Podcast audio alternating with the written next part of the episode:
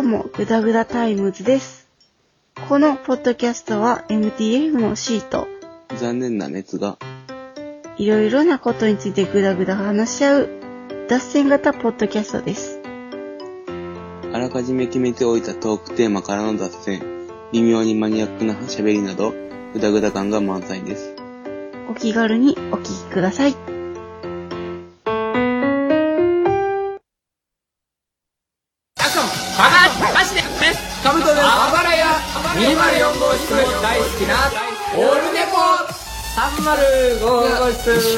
ちょっと低い。アットチャンネルラジオの金賞です。フェザーです。最新回のオルネポ、せーの、どうぞ。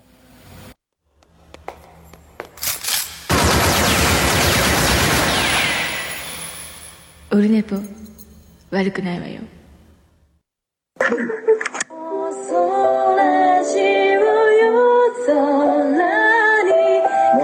モッチーです。あやです。キエです。モーストラジオも絶賛応援中のオルネポ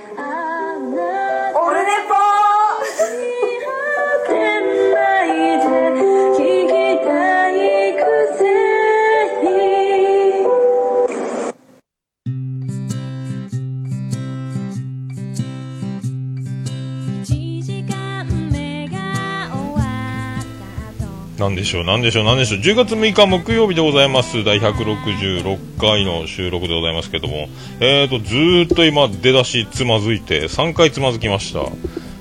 で1分2分ぐらいしてから僕が喋り始めるでおなじみのオールネポでございますけど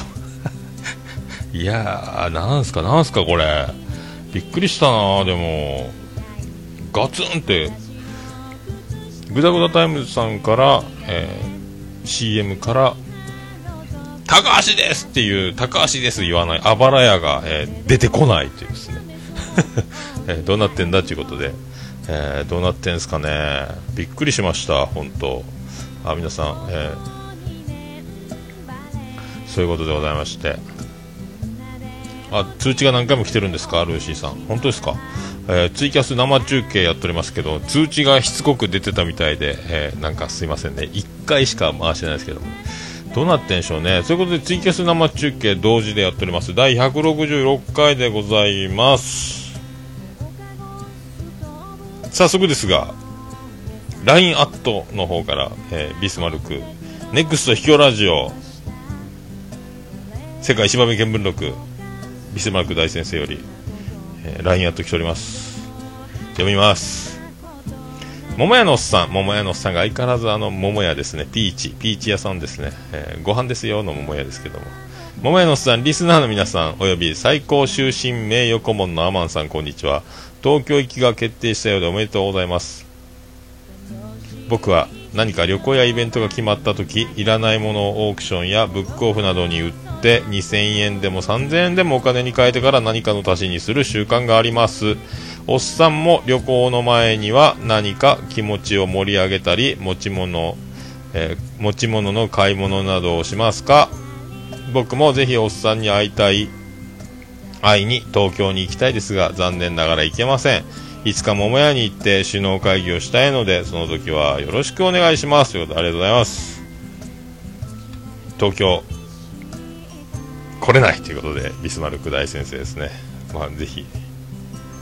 来てください東京も桃屋も来てくださいということで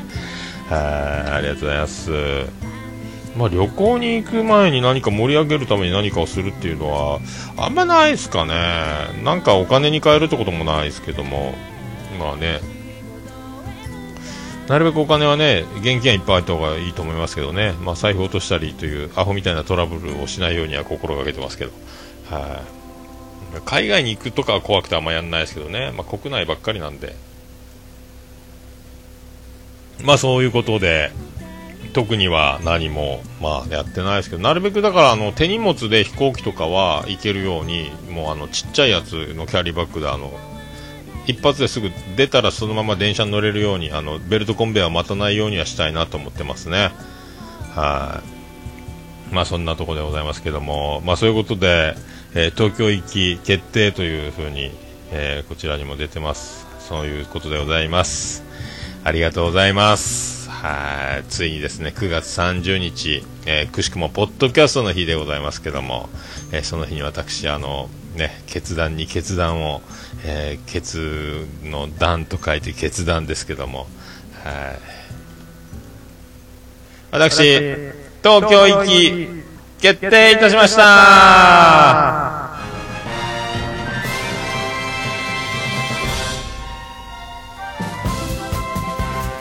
どうも徳光和夫です。やりました、ついにやりました。ということで東京行き、10月23日、24日ですか、2日で、行かせてもらいます。よかったですね。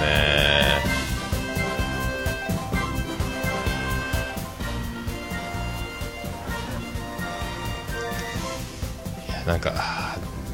オーディエンスの音が出るかと思ったら出ないですね。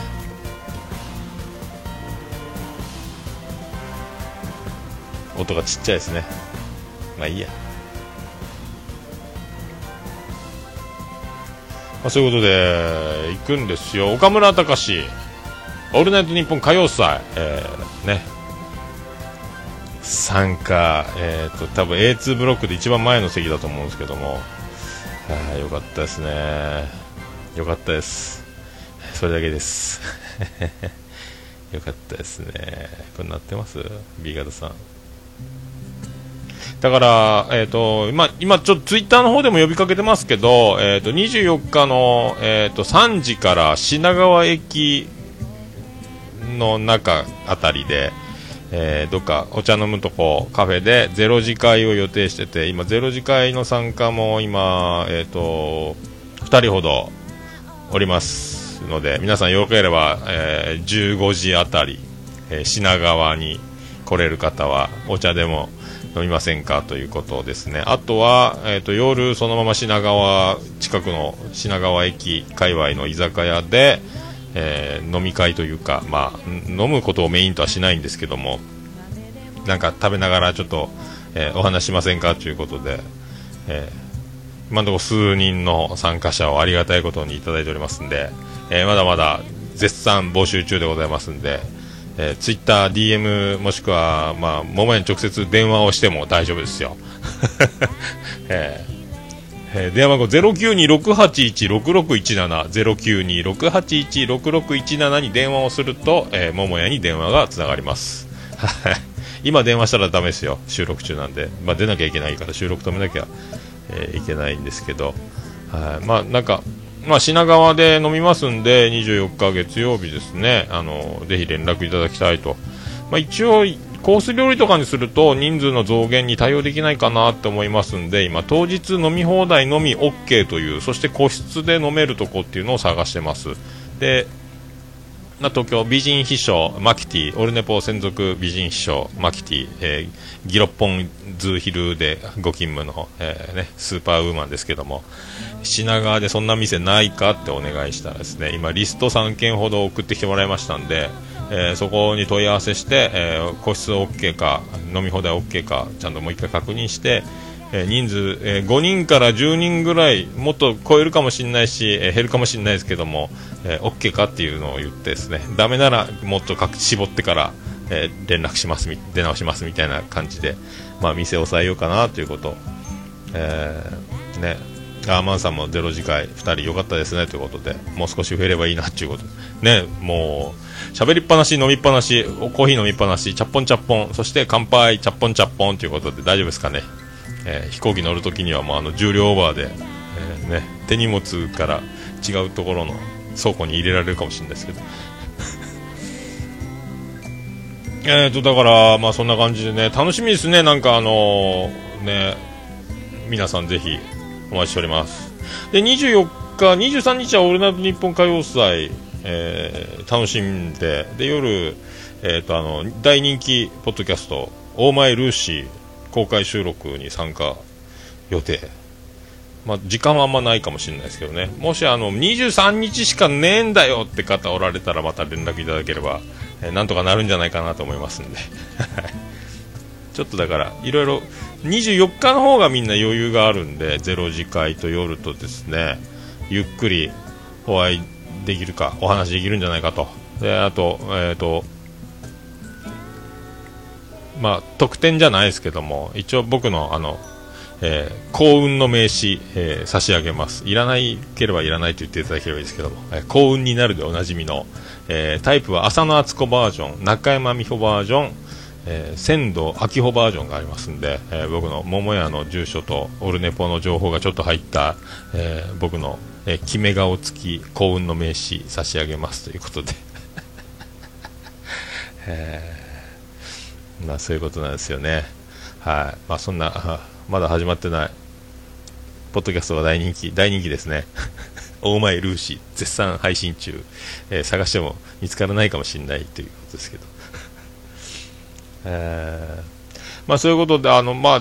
0次会と、ね、夜飲み会と今のところまだ女性の方まだ、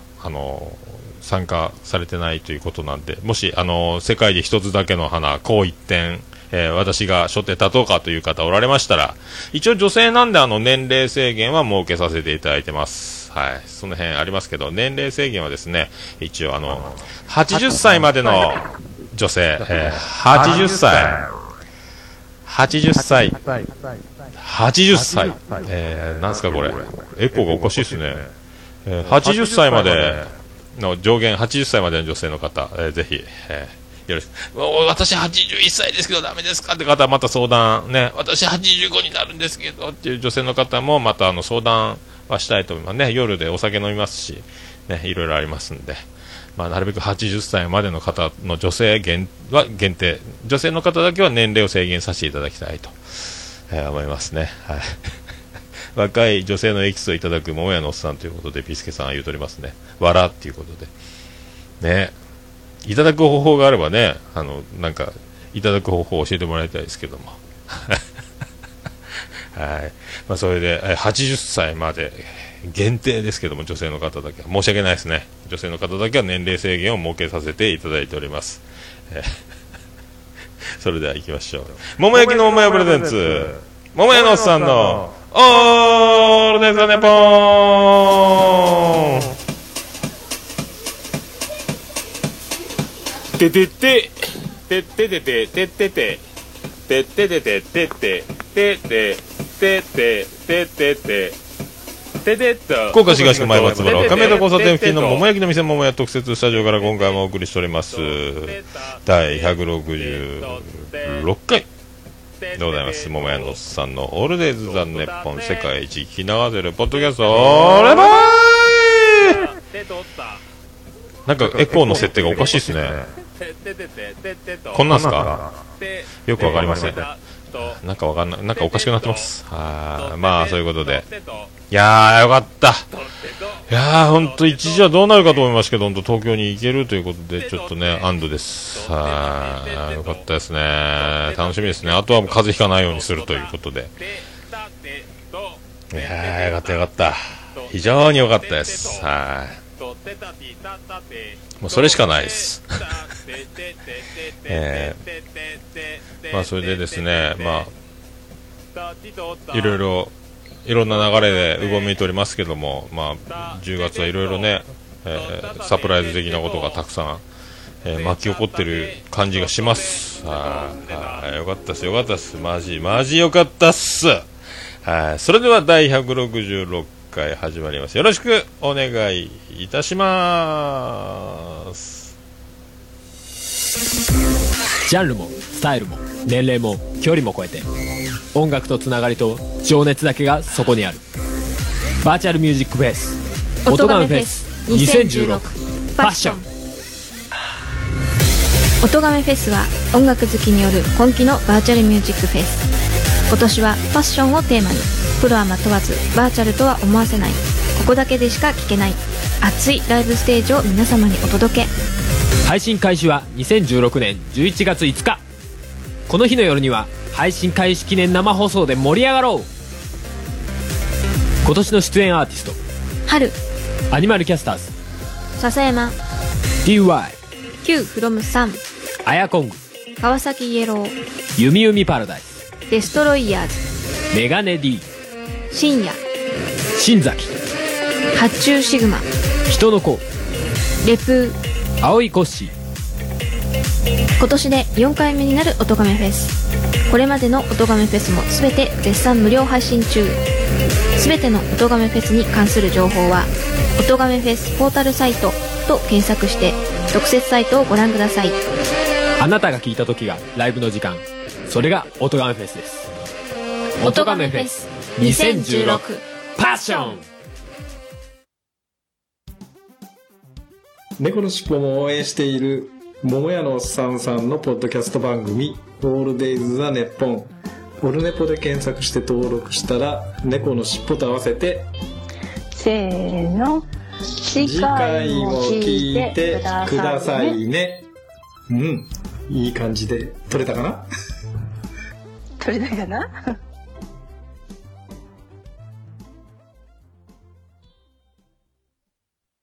いやもう何ですか。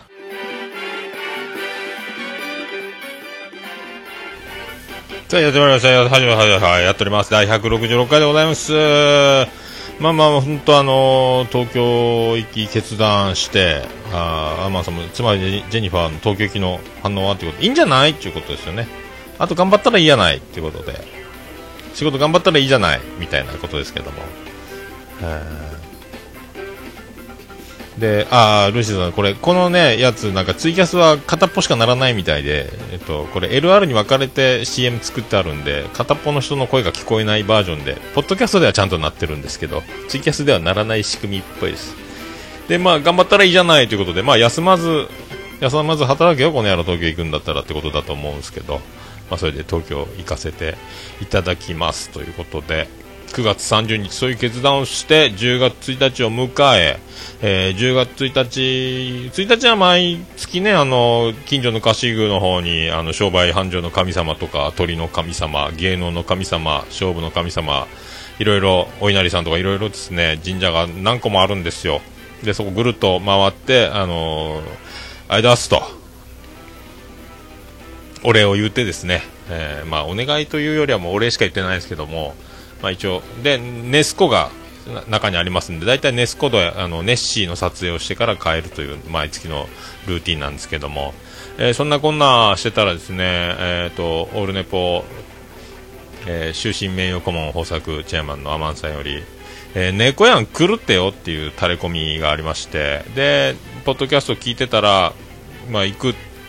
桃屋に寄る、実家に帰るついでに長崎寄るついでに桃屋によって、黙って帰る、猫やんと告げずに帰るという猫関連芝の猫やんが言うてまして、何って思ってたら、10月1日にどうやら出発してるっぽいんですよ。高速バスで空港向かってますみたいなツイートを見たんで、お、来るんか今日なんかいと思ってすぐ、何時に着くのってバレたみたいな感じで、で猫やん来るということで、通常の、まあ、4時過ぎぐらいにしか着かないって言ってたんで、これはちょっと通常の準備を、前倒ししとかないと、当たり前だ後ろだ、太田流行語大賞爆笑問題カーボーイおなじみなんですけども、前倒しで全部当たり前だ後ろだで、まあ、前倒しにしてですね、掃除も仕込みもちょっといろいろ立て込んだんですけども、チャーシューやらなんやら一気に仕込んで、掃除もして、あと炭火も早めに起こして、もうすぐ収録が終わって撤収すればオープンできるという準備にして、それから、行方不明者探す特番のようにですね、連絡お待ちしてますみたいな感じでツイキャスを始めて、昼寝っぽの収録を始め、もうまるで前座ですよね。猫やんがやってくる特番で、猫やんのツイッターを見ながら今空港ですねとか言いながらね、追いながらずっとやってたんですよ。まあそんなで30分ぐらい昼ネポの収録をして、それからまああとオルネポに切り替えて、緊急特番ということでやってたら、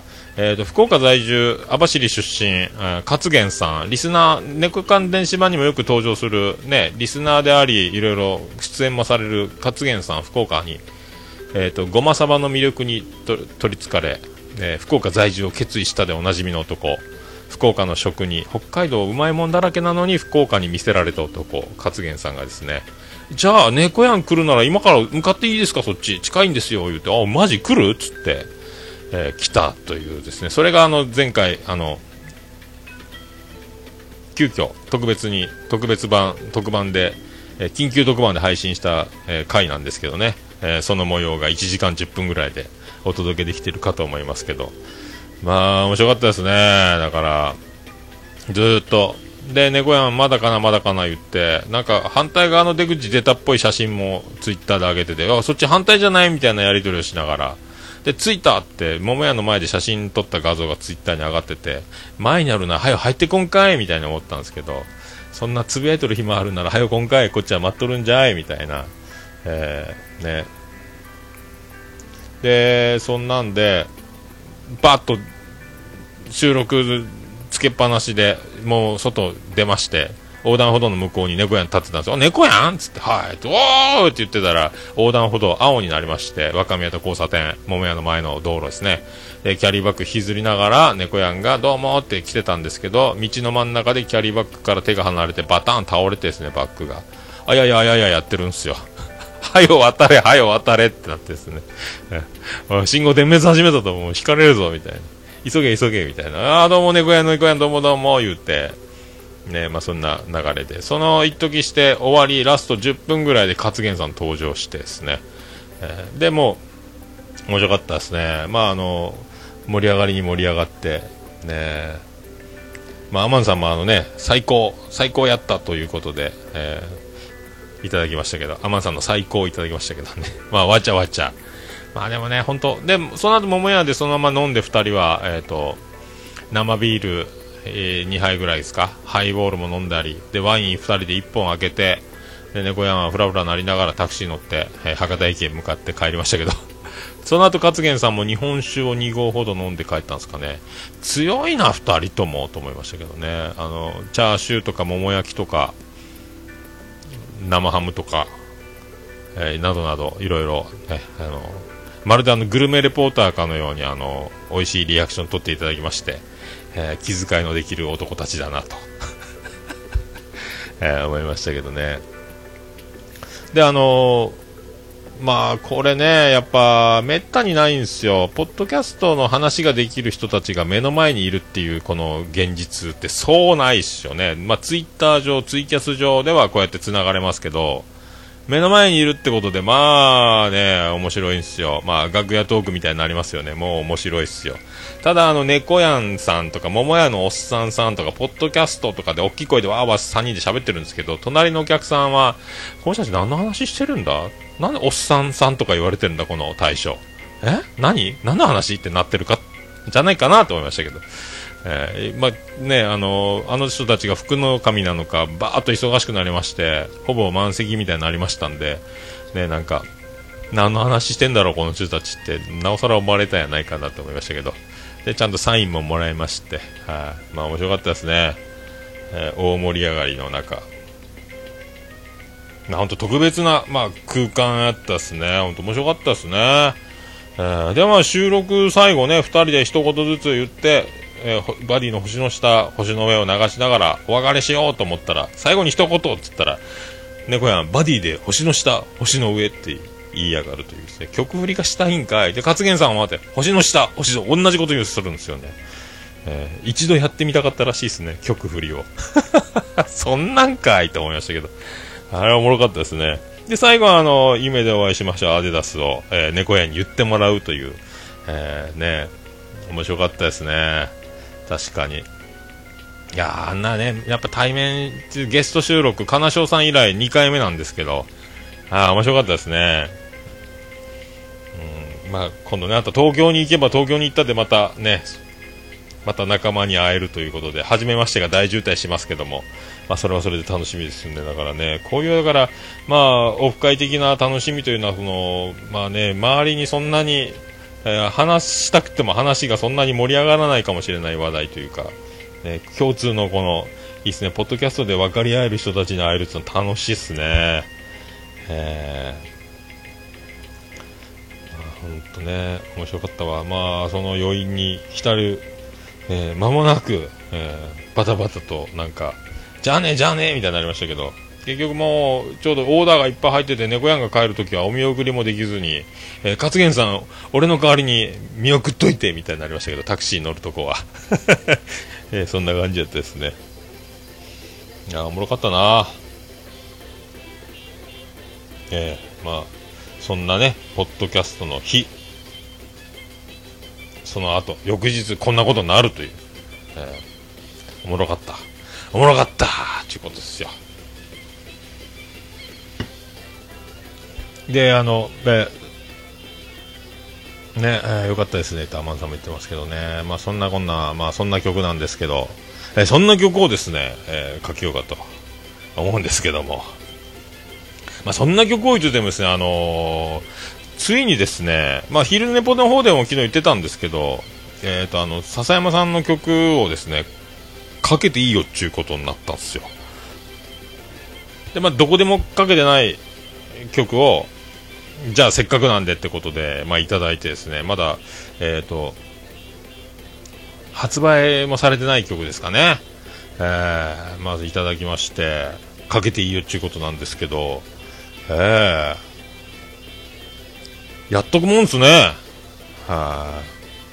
まさかこんなことになるとは思いませんで、まあね、いろんな番組で笹山さん自身ですね登場してますし、いろんなとこでいろんなねゴリゴリの番組、人気番組で曲は流れてる、曲なんで、まあツイキャスではちょっとね最近仲良くさせてもらってますけど、親しき中にも礼儀あり、親しい中にもレイセフォー、そんな格闘家もいましたけど、橋幸夫はセイント4ですよね、3億円の借金を、背負ったでおなじみのアイドルグループですけども、太陽を抱きしめてですけども、そんなんですね、まあそういうのもありますし、なんか曲かけさせてよっていう話を突然僕がお願いしたところ、まあね、曲はまだビギナーで数曲しかまだ変えてない状況ではありますけど、まあそういうことでなんかね、ダウンタウンの浜ちゃんが小室さんに曲作ってよっつって H ジャングル with T みたいに大ブレイクするみたいな、ああいう節操のないというか、ああいうねノリでそういうお願いができる立場でもない、なんか本当ね、かけさせてよっていうのは本当箸袋にサイン書いてみたいな、そんななんか失礼な感じにも、する気もしてたんで、まあって思ってたらなんかいろいろね、なんか、どうやったらオルネポで曲流してもらえるのみたいな話になって、マジいいのってなってですね、まあそんな、まあ、なんかピースケさんとかもそんな、政調会長でおなじみですけども、一人喋り組合ね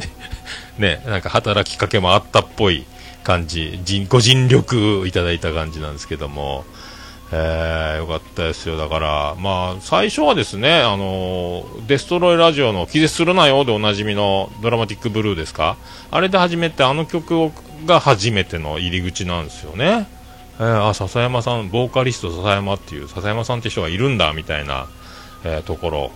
で、そんな認識から、リアルに喋っている笹山さんをポッドキャストで聞くことがちょいちょい増えてきて、おとがめフェスにも出て、でハルさんと絡んでる、で Q さんにプロレスを仕掛ける、そして今年の特番では Q さんとハルさんと笹山さんで、なんかおもろ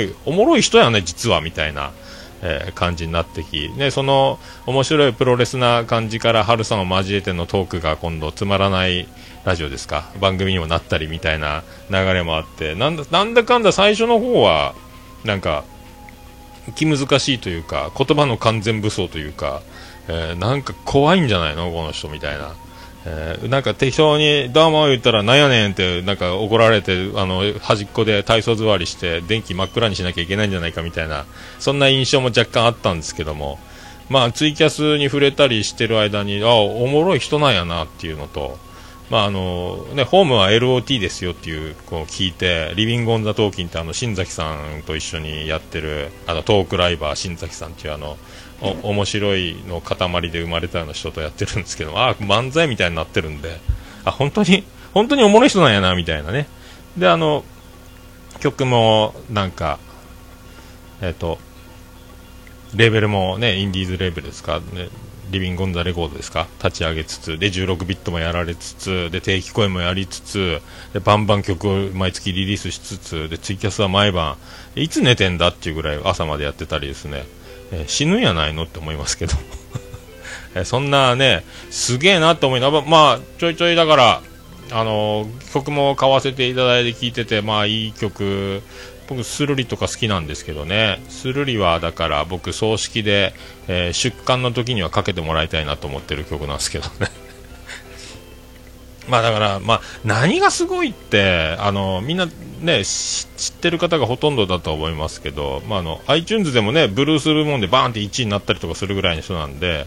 誰や誰やって今思ってた方はどうぞ手のひらを返していただきたいと思うんですけどね、まあ、すごいですよな。でいろんなねミュージシャンがたくさんいる中ででもやっぱ、まあ、ちょっと違うでなんすか、まあ、聞いてる僕らっていうのは素人なんで、その細かいテクニックの部分とかあの曲のこの部分のどうのこうのっていうのは、まあ、分かりゃしないっていうか、ね、難しいことなんですけども、で、まあ、一番やっぱその素人で聞いてても声を聞いた瞬間に誰が歌ってるか分かるっていうのがこれ一番すごいねと思うんですよね。あ、ミスチルの曲じゃないこれってすぐ分かるみたいなのとかもあるじゃないですか。まあ、それ笹山さんの曲だみたいなね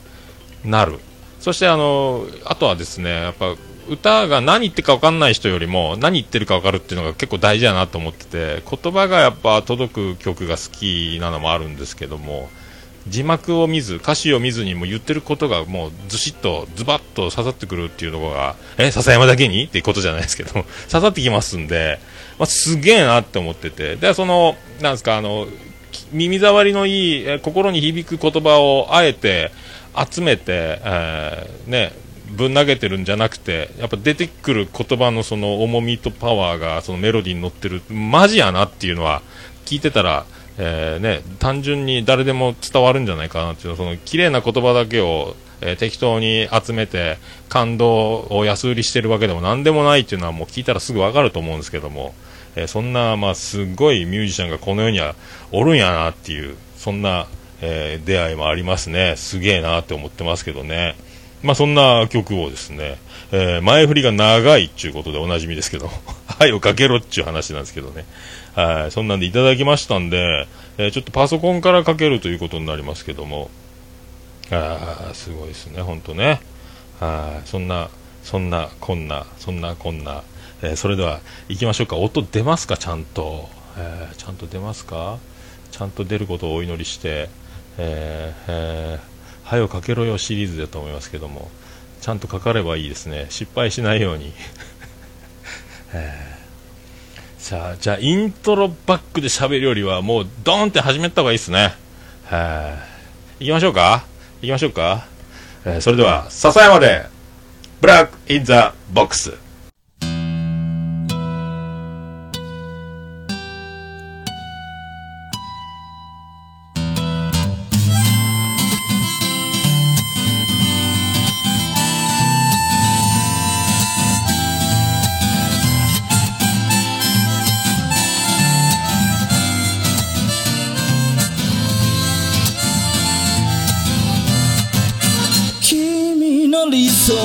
初めから来ちゃいないさ、重ね合わせてばかりじゃ剥がれてく、並べ立てたのは今までの理由だろう。そんなものよりも今を聞かせて、答え合わせならまだ早すぎる、未来など見間違えるものさ、行方不明のままの昨日を探すより素敵なことを語ろう。悲しみは分かち合ってゆけるものじゃない、ブラックアンビューティー鳴らすのさ、誰に届くはずもないこの夜を埋める、二人だけのわがままなリズムでブラックアンビューティー歌うのさ、誰に届くわけもなく消えてゆく、声を拾い集めた継ぎはぎだらけのブルース。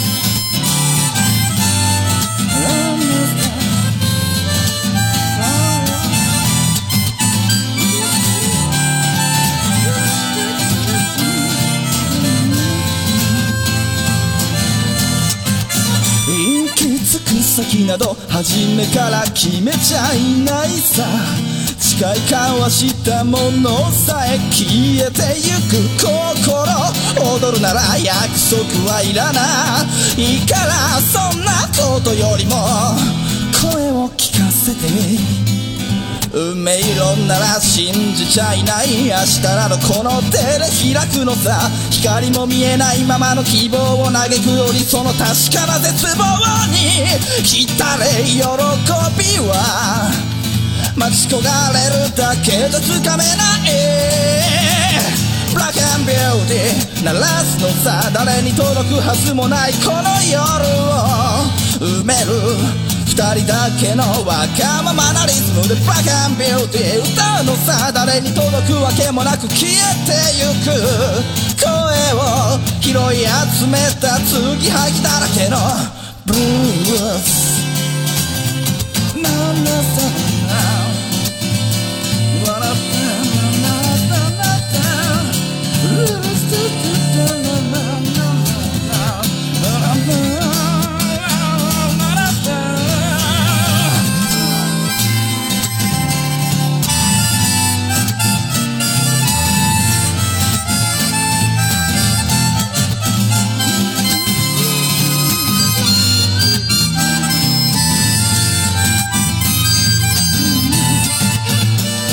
何を信じることにも疲れた、初めから何もなかったのだろう。行方不明のままの昨日から抜け出さずにいたのは僕の方。光などどこにもない、まして闇などありもしない。瞬き一つで変わる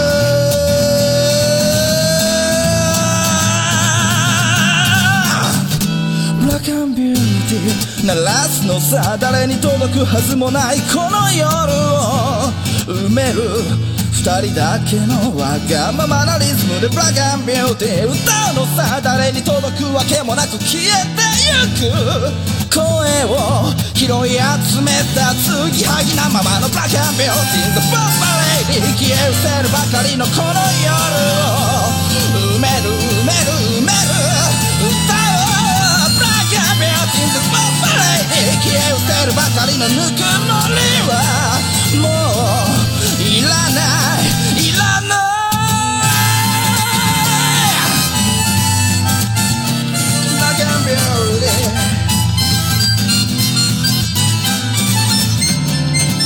消え失せるものならもう何もない。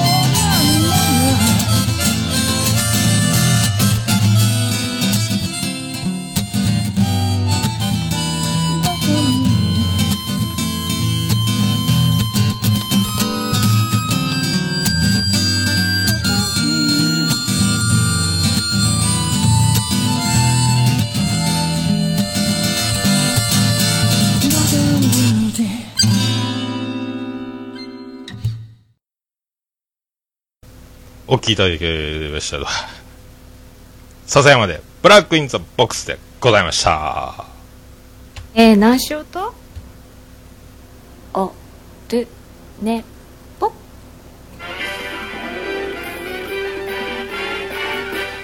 いやー、ありがとうございました。もうギターブリブリですね。ちょっとなんか失敗しましたんであとポッドキャスト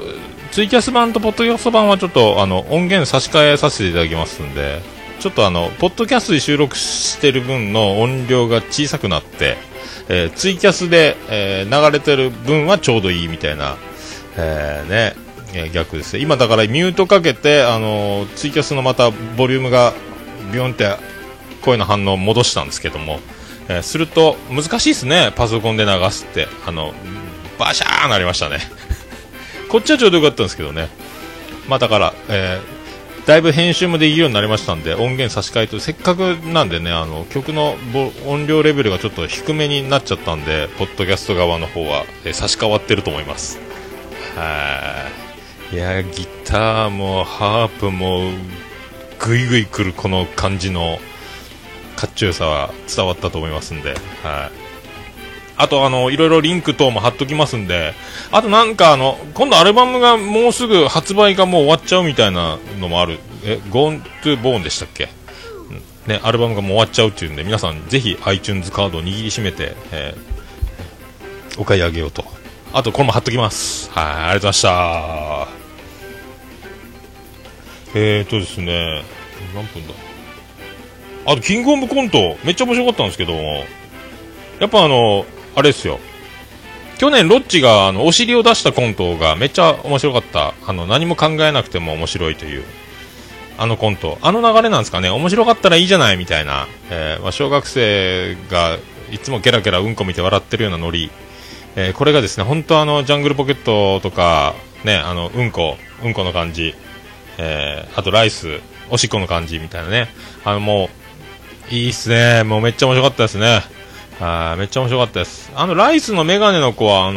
ークスの吉村勇輝にそっくりやなと思ったんですけども、僕だけですかね。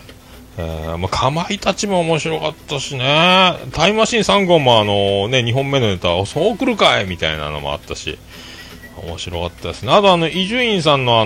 ね、後輩でズラをプレゼントしてもらう川崎真由みたいなイケメンの人、人めっちゃハゲてて、でお前はネタが面白いんだから、ハゲなんか気にして躊躇するんやったらもう思いっきりやれと、俺がカツラを買ってやるからっつって、アートネイチャーでもう一番いいやつ、メンテもいいやつで毎月メンテしながら接着剤の調整とか常に、だからもうね絶対ずらって分かんないですもんね。さすがアートネイチャーやなと思ったんですけども、で優勝したらそのまま続けてやる、お金払ってね維持できたんですけども、優勝できなかったんで今からハゲていくだろうっていう、戻っていくだろう、もうメンテするお金が毎月美容院代ちょっと1万何歩かかるらしいんですけど、で伊集院さんがそういうことでアートネイチャーをアデランスをお買い上げするということで、値段よりもちょっと最高級のやつをじゃあしますということでね、アデランスの方も頑張ってくれたズラなんですよね。はい、そんなズラ、笹山さんのアルバム Gone to Bone 10月8日までということで、急がねばならんですよね。だからまあめっちゃ男前なのにハゲてて、しかもズラを今ね伊集院さんから買ってもらった高級のズラが頭に張り付いてる、なのに、コントが女の子がいっぱい、お客さん女の子ばっかりなのに、下ネタをやるというですね面白いネタなのにちょっとねチョイスミスですかね。もっと面白いネタあったろうって伊集院さん言ってたんですけども、2本目に撮ってたんでしょうね。だからもう惹かれてる感じも面白かったんですけども、しかもズラなのに父親の役をするコントなんで、さらにズラを老け顔のズラを被ってる、ズラを2枚被ってるっちゅうあれはあれで面白かったですね。お父さん童貞なのみたいなネタをやるんですけども、もうめっちゃ面白いんですけど、女の子ばっかりやなお客さんって言ってね、その女の子たちも審査員バナナマンとかまっちゃんとかね、サマーズの後ろに映ってる、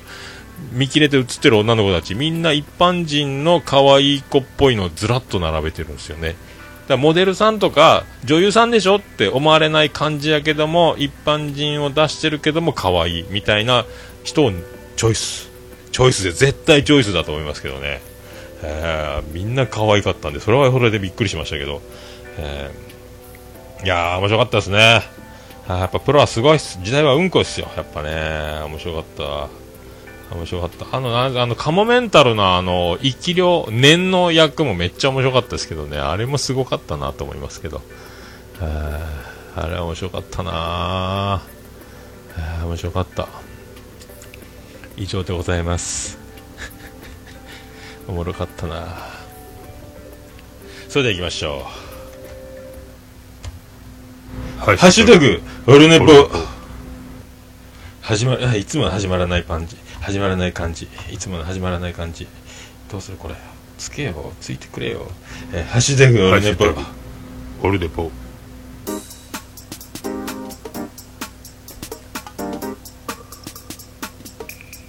はい、このコーナーはハッシュタグオルネポでつぶやいていただきました、ありがたいつぶやきを紹介するコーナーです。タム兄さんいただきました。東京へ来られるということで、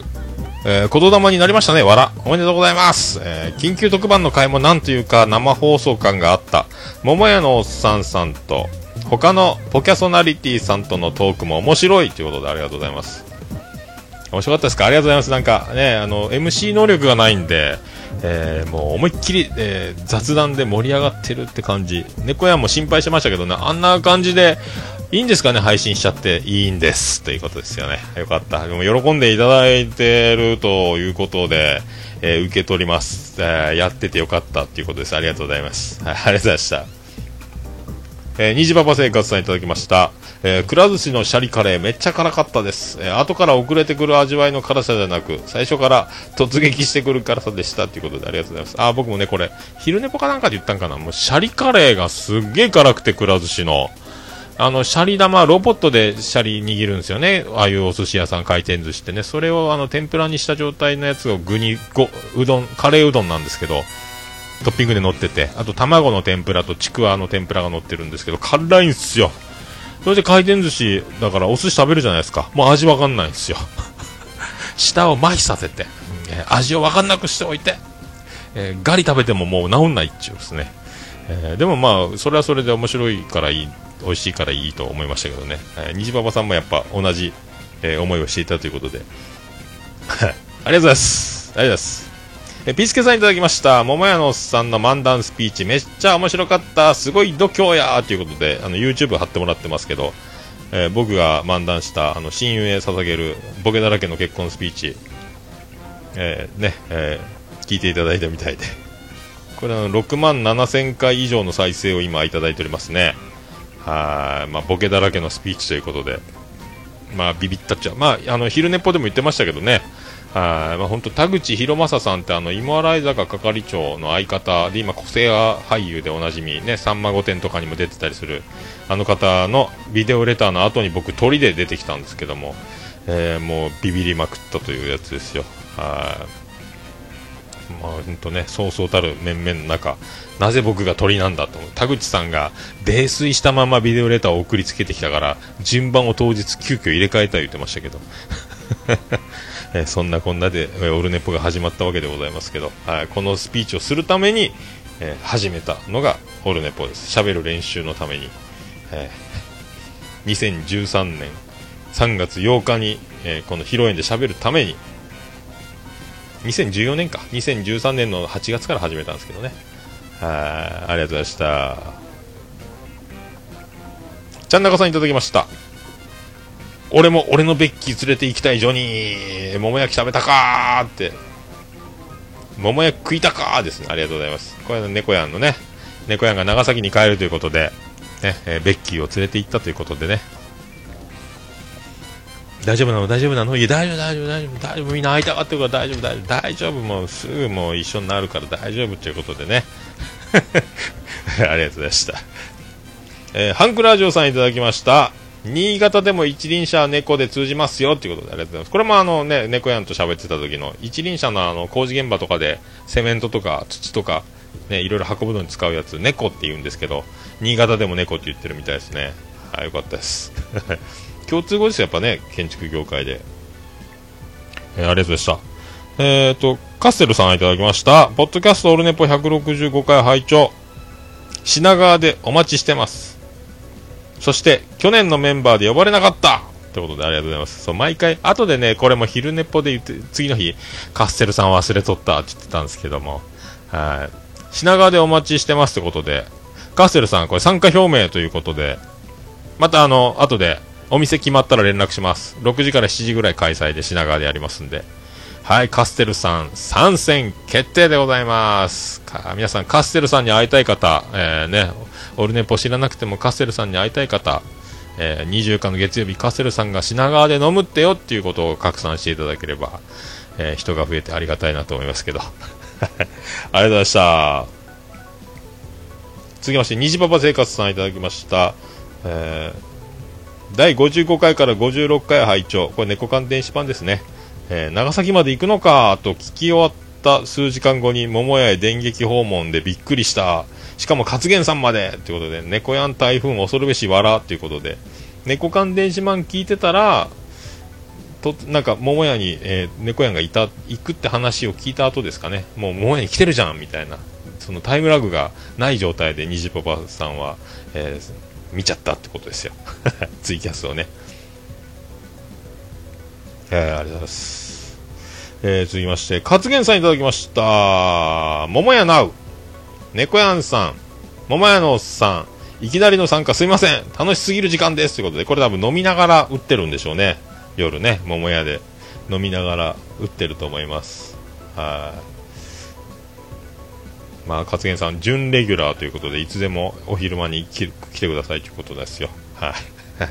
またね、今度ゆっくり飲みたいですね。もう仕事とか収録すっ飛ばしててもね。はい。またそんな日も楽しみにしております。ありがとうございまし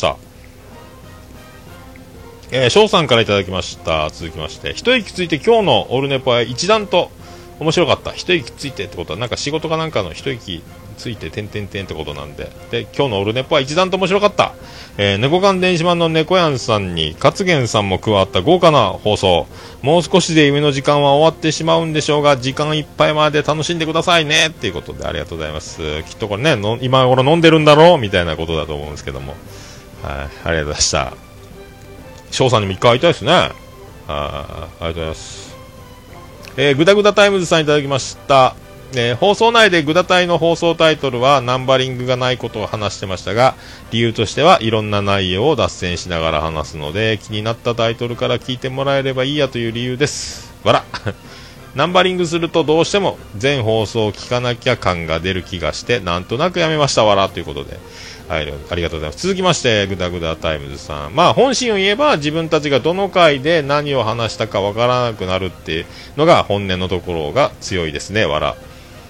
一応冒頭部分では何回放送とは言ってますから、放送回数は一応気にしてて10、20、30と回数を数えるごとに、ああここまでやってきたんだなとしみじみ感じておりますということで、ありがとうございます。だからもうね、オルネポの第何回放送分よりもさらに上に行く技ですね、これね。一応ね放送では第何回言ってますけど、タイトルには出てないですよね。まあ、その、疑問をすぐ返していただいて、ありがとうございます。ありがとうございます。続きまして DY さんいただきました。ミスチルのお話をしておりましたが、僕も雨のち晴れが好きですよ。この年に なるとむちゃくちゃ刺さる歌詞だなと改めて思ったり、かっこ笑い。あと Everybody Goes は歌っててスカッとしますねということで、ドロップキックの歌ですよね。あ、確かにね、ああいうこう切り込む歌も前ありましたもんね、ミスチルね。やっぱ雨のち晴れね、いいっすよね。本当狛江に住もうかな、インコ買って 1DK の狛江のアパートで2羽のインコ買いたいなってずっと思ってましたけどね。ありがとうございました。虹パパ生活さんいただきました。東京行き決定おめでとうございます。特別番組の東京行き中止の放送がないことを祈っておりますということで、これ決定暫定ぶち上げの前回放送を聞いてでしょうね。はい、ありがとうございます。無事、行くことになりました。ありがとうございます。ピスケさんいただきました。アニメカフェ73回拝聴しまじまじだほのか中の人ショックいただきました。揺れる思いてんてんてん、これは桃屋のおっさんの岡村さんオールナイト日本イベントの伏線かということでいただいてますけど、揺れる思いなんすかね、どういうことですかウラキングがやってくる、ね、そういう24日はウラキングさんにも会えますんで、ビスケさんにも会える日が来る日をね、東京にこそっとサプライズで登場ということでよろしくお願いしますありがとうございました。翔さんいただきました。オルネポ165回ポッドキャスト自転車線知りません拝聴。70回を聞いていただいてありがとうございます。自己満足が形となったものですが、桃屋さんに評価していただけたことは励みになります。これからラブライブは少し減りますが、今後もショート裏おねえキングをよろしくお願いしますということでありがとうございます。はい。まあね、ポッドキャスト自転車線知りませんの方でも言いましたけども、ま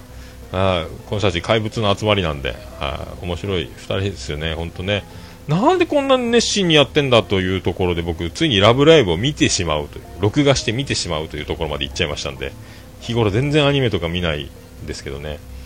で若干まあ僕で何の脈絡もなくよくわからないまんま見てて涙が出るという不思議な現象までいただいておりますけどはいありがとうございます。ビスケさんいただきました。165回拝聴。東京行けることを祈っておりますよ。アマンさんとのザギンでのシースーも大いに楽しんでくださいということでありがとうございます。ザギンでシースーチャンネー、シャンペン、バラの花束お願いしますありがとうございます。はい、第2回アマン会オルネポ首脳会談開催、ありがとうございます、ありがとうございます、ごちになります、ありがとうございます。タム兄さんいただきました、東京へ来られるということで、あ、これさっきのやつや、違うわ。ルーシーさんいただきました。教室でベタなスウェットで散歩を聞いてて、表情を崩さない訓練をしている。なんすかなんちゅう訓練してるんですかね、これね。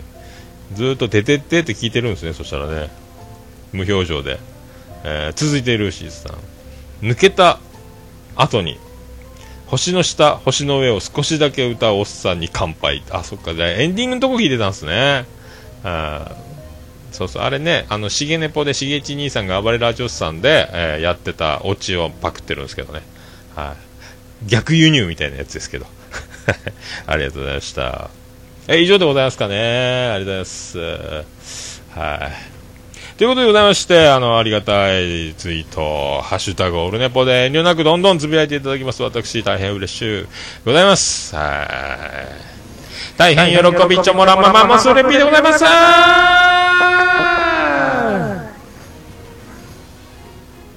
以上、ハッシュタグオルネポのコーナーでございました。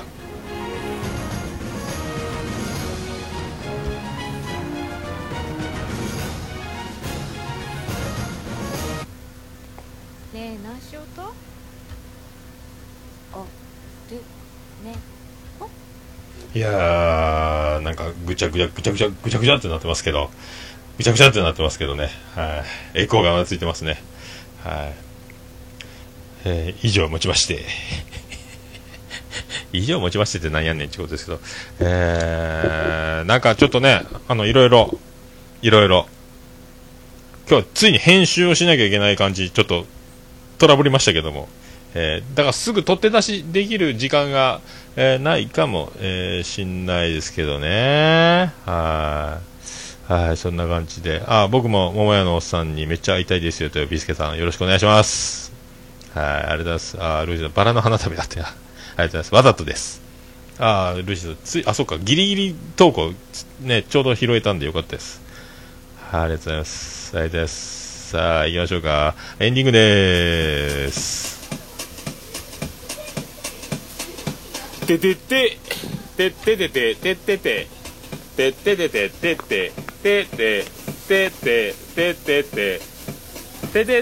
岡市東区前松原亀田交差点駅の桃焼きの店桃屋特設スタジオから今回もお送りしました桃屋のさんのオールデイズ・ザ・ネッポン、世界一北汗ばつかそうネッポン。ほら、東京さ行くだスペシャル決定、やりましたスペシャルでお送りしております。よかったですね。もう今日だから、ついに、笹山さんの曲ブラックインザボックス、かけましたけども、はい、ちゃんとポッドキャストでは、鳴ってると思います。はい、差し替えときますね、でツイキャスの方でもちゃんとね、音声でちゃんと、割りかしちゃんと届けられたかなと思いますけど、一回失敗してますけどね。はいいやー、もうね、東京はもう心心にあらず、東京さ行くだ言うとれます。皆さん、東京ぜひ24日月曜日でちょっとね、とんでもない曜日ですけども、品川まで行っていいよという方、行ってやんよっていう方はね、3時から0時会でお茶だけでもいいですし、夜一緒に飲んでくれたらめっちゃ嬉しいですという、そんな曲をお届けします。はい、オルネポエンディングテーマでございます。バディで星の下星の上、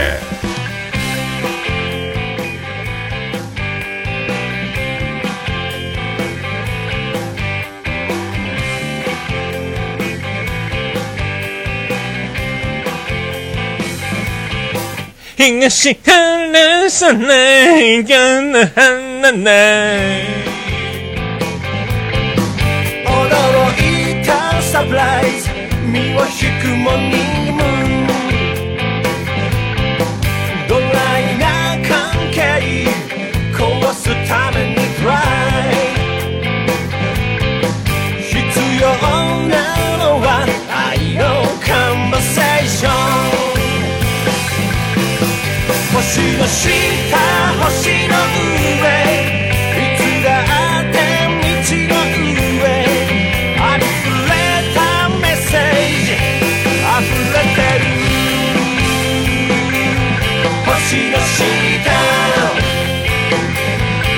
星の上、星の下、見上げればブルー、すごい深いスカイブルー、帽子をかぶる、日焼けしすぎるように頼まれはしない、歌うたいながらまた続くよ、自問自答カンバセーション、星の下、星の上、いつだって道の上、ありふれたメッセージ、溢れてる、星の下、星の上、朝でも昼でも夜星の下、星の上、星の下、星の上、ピッピンピッピンイエーイ、ピッピンピッピンイエーイ、ピッピンピッピンイエーイ、ピッピンピッピンイエーイ、ピッピン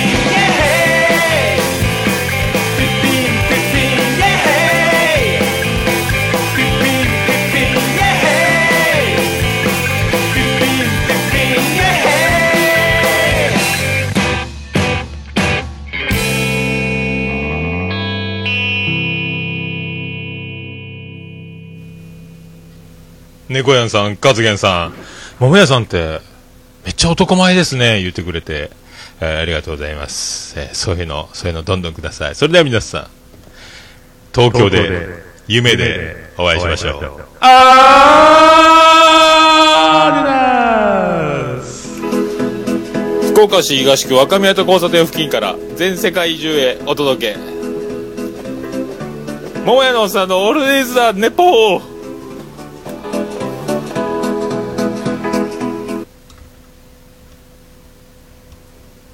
世界一聞き流せるポッドキャストオルネポ。